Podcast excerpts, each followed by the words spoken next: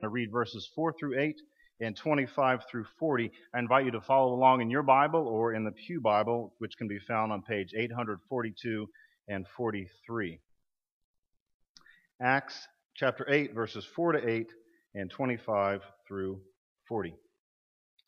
Now those who were scattered went from place to place, proclaiming the word. Philip went down to the city of Samaria and proclaimed the Messiah to them. The crowds, with one accord, listened eagerly to what was said by Philip hearing and seeing the signs that he did. For unclean spirits, crying with loud shrieks, came out of many who were possessed, and many others who were paralyzed or lame were cured. So there was great joy in that city. Now, after Peter and John testified and had spoken the word of the Lord, they returned to Jerusalem, proclaiming the good news to many villages of the Samaritans. Then an angel of the Lord said to Philip, Get up and go toward the south to the road that goes down from Jerusalem to Gaza. This is a wilderness road. So he got up and went. Now there was an Ethiopian eunuch, a court official of, of Candace, the queen of the Ethiopians, in charge of her entire treasury. He had come to Jerusalem to worship and was returning home, seated in his chariot. He was reading the prophet Isaiah. Then the Spirit said to Philip, Go over to his chariot and join it. So Philip ran up to it and heard him reading the prophet Isaiah. He asked, Do you understand what you are reading? The eunuch replied, How can I unless someone guides me? And he invited Philip to get in and sit beside him. Now, the passage of the scripture that he was reading was this Like a sheep that was led to the slaughter, and like a lamb he was silent before its shearer, so he does not open his mouth. In his humiliation, justice was denied him. Who can describe his generation? For his life is taken away from the earth. The eunuch asked Philip, About whom, may I ask, does the prophet say this? About himself or about someone else? Then Philip began to speak, and starting with this scripture, he proclaimed to him the good news about Jesus. As they were going along the road, they came to some water, and the eunuch said, Look, here's water. What is to prevent me from being baptized? He commanded the chariot to stop, and both of them, Philip and the eunuch, went down into the water, and Philip baptized him. When they came up out of the water, the Spirit of the Lord snatched Philip away. The eunuch saw him no more and went on his way rejoicing. But Philip found himself at Azotus, and as he was passing through the region, he proclaimed the good news to all the towns until he came to Caesarea. This is the word of God for us, the people of God. Thanks be to God. It is common among United Methodist churches in the southeastern United States to raise money by making and selling food. In North Carolina, the tradition is Brunswick stew. In South Carolina and Florida, it's a low country boil. And in the Shenandoah Valley of Virginia, it's chicken barbecue. In my previous appointment at Bethany, about three times a year, we would grill chicken and then sell it in order to raise money for missions. And it happened on Saturday morning, beginning around 5 o'clock, which is a perverse hour to be up on a weekend. And yet, when I arrived at 5 o'clock at the appointed hour, there was always the good natured heckling of those guys who were already there. Pastor, where have you been all morning? You're late. You're late. And so we took the chicken halves out of the boxes filled with ice and we put them on racks always seven rows and five chickens to a row. And then we laid them over the pits where they would cook over charcoal, low and slow, until they were crispy and juicy and delicious. And then we marinated the chicken and wrapped it and took it by the cooler full over to the bank parking lot to sell to the good people of Weyers Cave. And God bless these United Methodists. While they were selling the chicken, they even invited people to come to church. Can you believe that? A Methodist who invited someone to come to church. It does happen. So one month we were out there at the bank parking lot selling chicken, talking to our neighbors, inviting them to come worship with us. And just like you might expect, some people politely declined. Some people made a, a half-hearted commitment to come the following Sunday. But there was one man who surprised us. We invited him to church, but he shook his head and he refused the invitation altogether. He very clearly said, No, I'm not coming. So we didn't push the issue. We just thanked him, said, Thanks for coming to buy the chicken. Thanks for supporting our Bethany missions. Have a good day. And the man walked back to his truck across the parking lot. And as he climbed in, he turned back to us and he called out and said, I'm too bad of a person. You wouldn't want me anyway. There are perhaps few ways that a stranger can break your heart, but this is one. This is one. The man considered himself too bad, too unlovable, too far gone to be welcomed into the church of Jesus Christ. By now we've heard that God's kingdom is full of paradox. The last shall be first. It is in giving that we receive. Freedom comes through obedience. Let's add one more to the list. Jesus loves the worst sinners most of all. Jesus loves the worst sinners most of all. Now, maybe that man would not have believed it, but it's true. Jesus loves the worst sinners most of all. He doesn't love the sin, of course, but the people who are farthest away from God are the ones Jesus loves the most. And why? Because they need it the most. Perhaps this is what Jesus meant when he said, Blessed are the poor in spirit and I think we already have some understanding that Jesus takes extra special care of those who are on the margins of society, of those who are on the outside. And surely he invites us to do the same when he says, Whatever you do for the least of these, you do also for me. But for many of us, it is a revelation when we begin to see that Jesus doesn't just love the least, he loves to be with them. He wants to be their friend. Just read the Gospels you will see in short order that the kind of people that Jesus keeps in his company are not the kind of people who usually get invited to dinner parties.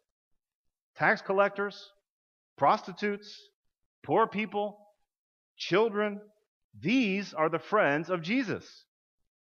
Now, whether this is good news or whether this is hard news depends on who you are. When we look around at our church, and we see mostly people like us who are mostly white and mostly middle class. It is easy to forget that the friends of Jesus include all kinds of different people, especially those who are rejected by everyone else.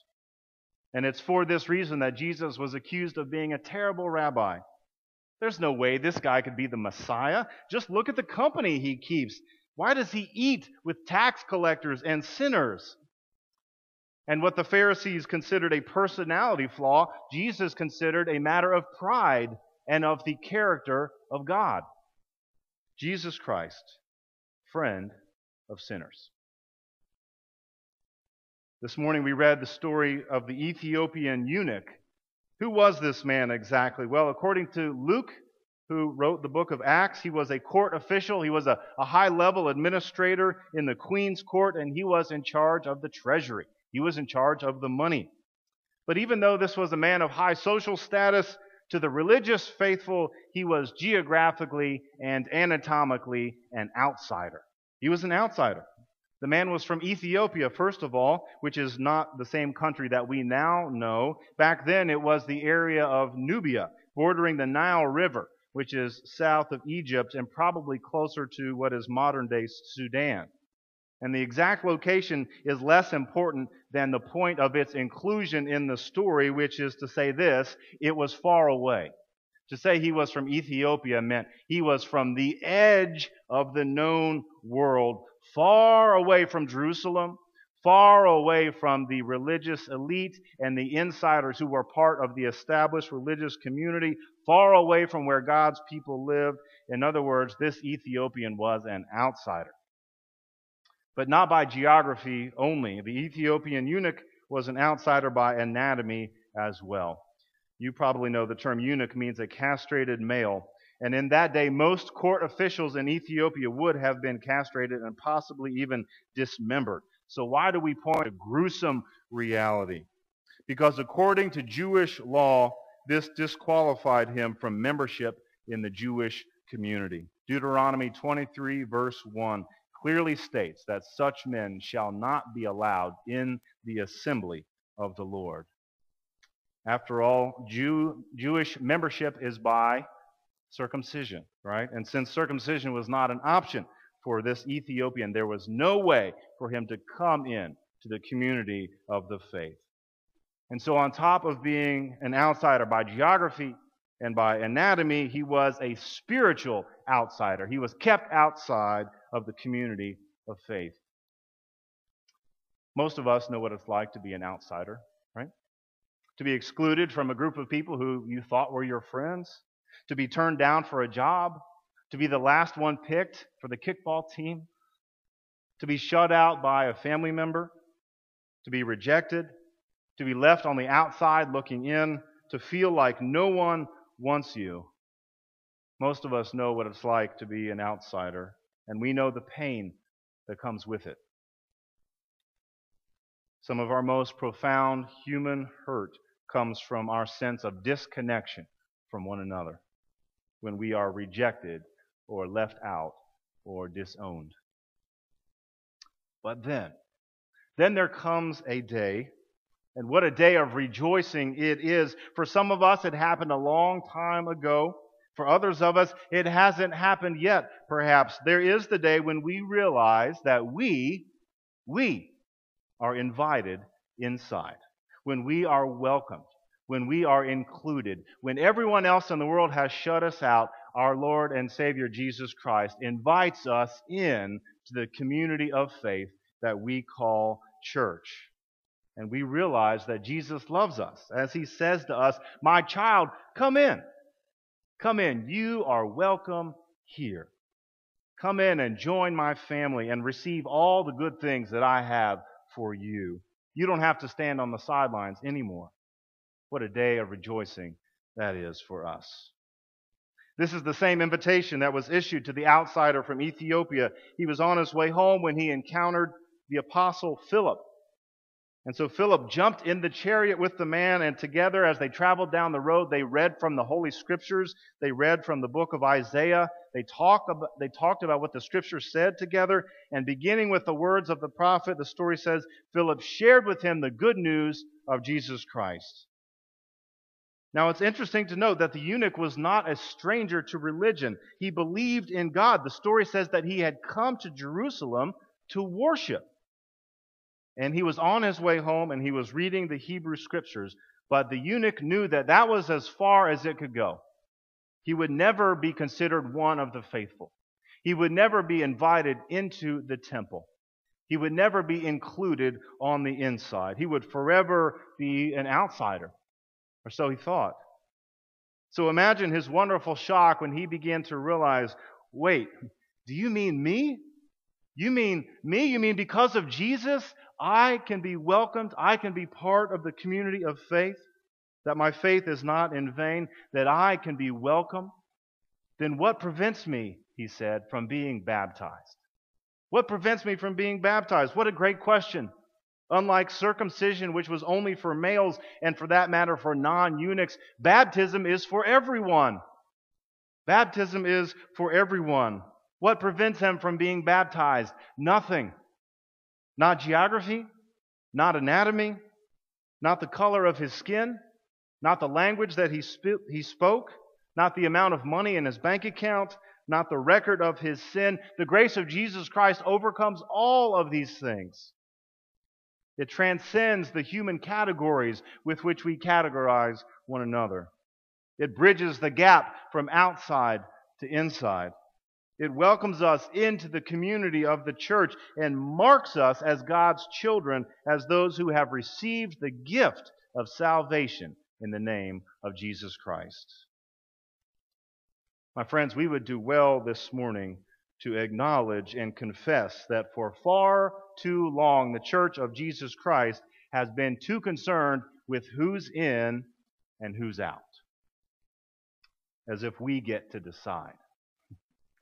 I'm thankful that our Lord has relieved us of the burden of deciding who is in and who is out, and instead commanded us to welcome all people in His name. And why? Because these are the friends of Jesus. The people on the margins, they're the friends of Jesus. The sick and the dying, These are the friends of Jesus. Prisoners are the friends of Jesus. People who are poor, people who are hungry, people who suffer, these are the friends of Jesus. When I was in seminary, one of my favorite teachers was Dr. Peter Storey. Dr. Storey is formerly the bishop of the Methodist Church of South Africa, and he was a leader in his country for the church and for his fellow citizens during the anti apartheid movement through the 80s and 90s. You may know that apartheid was a system of government in that country that kept people apart.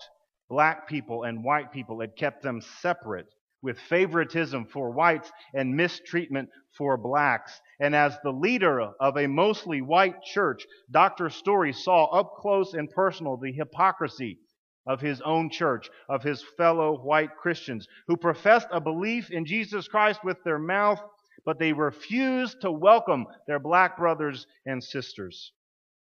And so Dr. Storey has very strong words for the evangelical church he said, You talk about the importance of inviting Jesus into your heart. And that is good. And that is important. And you need to do it. But you cannot ask Jesus into your heart alone. Because when you invite him into your heart, he will ask you a question. He will ask you, Can I bring my friends? And you will hesitate. Because you'll look at his friends and you will see that the friends of Jesus are hungry people and prisoners and Latino immigrants. And yet Jesus is clear. I can come into your heart only, only if I can bring my friends. Tony Campolo is a famous preacher who spent his life trying to persuade the church of this very thing that evangelism and social justice go together, that faith and works go together, that what we say we believe must always be lived out in our lives as we go from this place each week. And one time, Tony Campolo went to Hawaii to speak at a conference, and he tells the story like this. I was in Honolulu for the conference, and because I'm from the East Coast, I woke up at 3 o'clock in the morning, Hawaii time, and I was hungry. And so I went looking for something to eat, and up one side street and down another, I found this little greasy spoon. I went in, there were no booths, uh, just a row of stools in front of the counter, and so I sat down. There was nobody else in the place. I didn't touch the menu. It was one of those plastic menus, you know, that where the grease builds up on it from years and years of use. And he said, I was afraid that if I opened it, something gruesome would crawl out. The fat guy with a greasy apron behind the counter, unshaved, cigar hanging out of his mouth, he comes out, he puts down his cigar, and he says, What do you want? I said, A cup of coffee and a donut. He poured the coffee and then he wiped his grimy hand on his smudged apron. And then with his bare hand, he picked up the donut and put it on a plate. Come on, big guy. Couldn't you use, the tongs? Oh. So I'm sitting there 3.30 in the morning, munching on my dirty donut, when into this place come about 10 or 11 prostitutes. And they sat on either side of me. It was a small place. I tried to disappear. The one next to me, she was especially boisterous. She said to her friend, Hey, tomorrow's my birthday. I'm going to be 39. Her friend said, So what do you want from me? A birthday party? What do you want? You want me to get a cake and some candles and sing you happy birthday? The first woman said, Come on. I don't want anything. I was just telling you, that's all. Why do you have to hurt my feelings? And then she added, I've never had a birthday party my whole life. I don't expect to have one now. Well, that did it. After the women left, I called over the guy behind the counter. His name was Harry. I said, Harry, do they come in here every night? He said, Yeah. The one right next to me, he said, Agnes. I said, Harry, it's Agnes's birthday tomorrow. What do you think about us throwing a birthday party for Agnes right here tomorrow night? And he grabbed my hand and he squeezed it, and a smile came across his face. That's great he said. That's great. That's a great idea. And he called to his wife who was in the back and shouted, Hey, come out here. This guy's got a great idea. it's Agnes's birthday and he wants to have a party for her. And the woman comes out and she says, Oh, mister, that's brilliant. That is a great idea. Nobody ever does anything nice for Agnes. And you know, she's one of the good ones. I know what she does for a living, but I tell you, she's one of the good ones. Look, I said, if it's okay with you, I'll come back here tomorrow night and decorate the place. I'll even get a birthday cake. Oh no, Harry said, the birthday cake is my thing. Well, at 2:30 the next morning, I was back at the diner. I had picked up some crepe paper and decorated the place, and I hung a big sign on the mirror in the back that said, "Happy Birthday, Agnes." I had the place looking good. Well, the woman who did the cooking must have gotten the word out on the street because by 3:15 that morning, every single prostitute in Honolulu was squeezed into this tiny little diner. It was wall-to-wall prostitutes and me, Tony says. 3:30 in the morning, in comes Agnes and her friends.